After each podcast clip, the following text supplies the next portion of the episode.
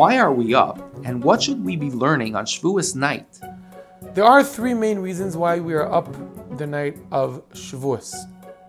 Reason number one is brought down in the Zohar. It says that the Chassidim Rishonim didn't used to sleep on the night of Shavuos.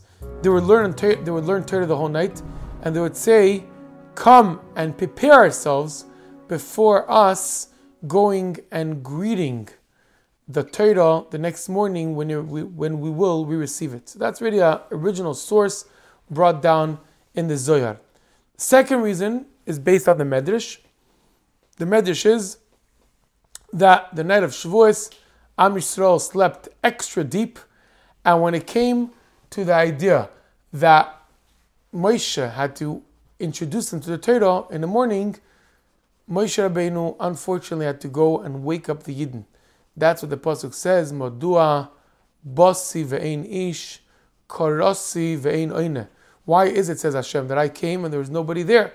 So to correct, that's what's called a tikkun al to correct this idea that Am Yisrael didn't wake up on time to receive the Torah, we try to be up on the night of Shavuos right before receiving the Torah. Chassidus explains, and it's brought down in the Rebbe Sichas, that the reason for Am Yisrael not being up that night wasn't just because they slept in, wasn't just because they were lazy. It was something they were looking forward to for 49 days. How could that be that Am Yisrael slept that night? Explains Chassidus that Am Yisrael, till Matan Torah, really thought that the way to become spiritual is by becoming detached from the world. That's just always the way that they knew. They knew you want to become spiritual, you have to be some kind of a person that's detached just like the Avos were shepherds, were away, were far away from the city, far away from being involved in physical ideas and involvement.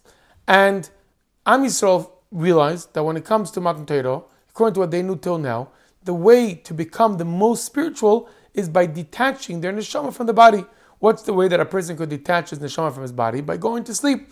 They went to sleep, they detached their neshama from their body, and therefore they thought the neshama could have whatever spiritual revelation that has to be done on that night.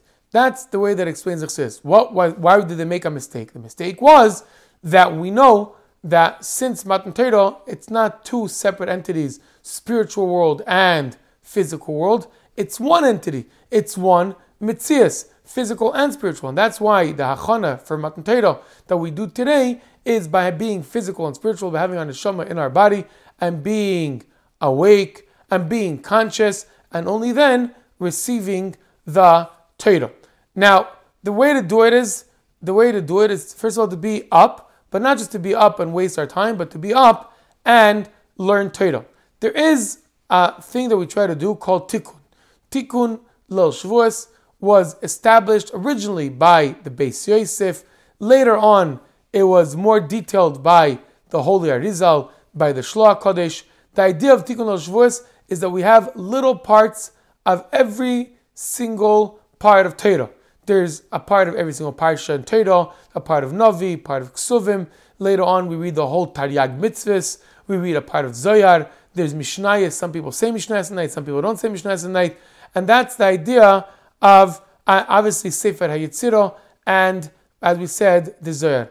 And that is the hachana from Matan Torah, showing that we have an equal part in Torah. Everybody has their part in Torah, but there's an equal part of Torah of saying the basic words of Torah. Everybody ki ish echad which is so important as a hachana from Matan Torah to be united, to be eh, uh, to be together, to be in love, and to be bounded and as one.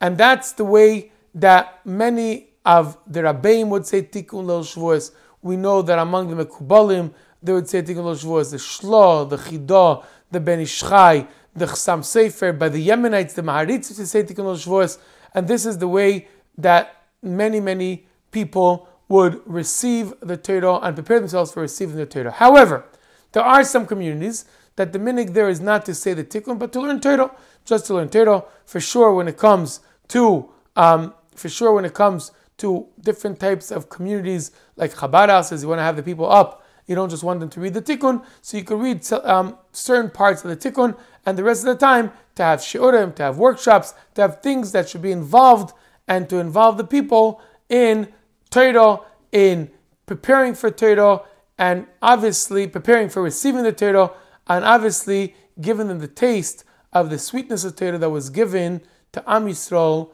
on the day of Shavuos.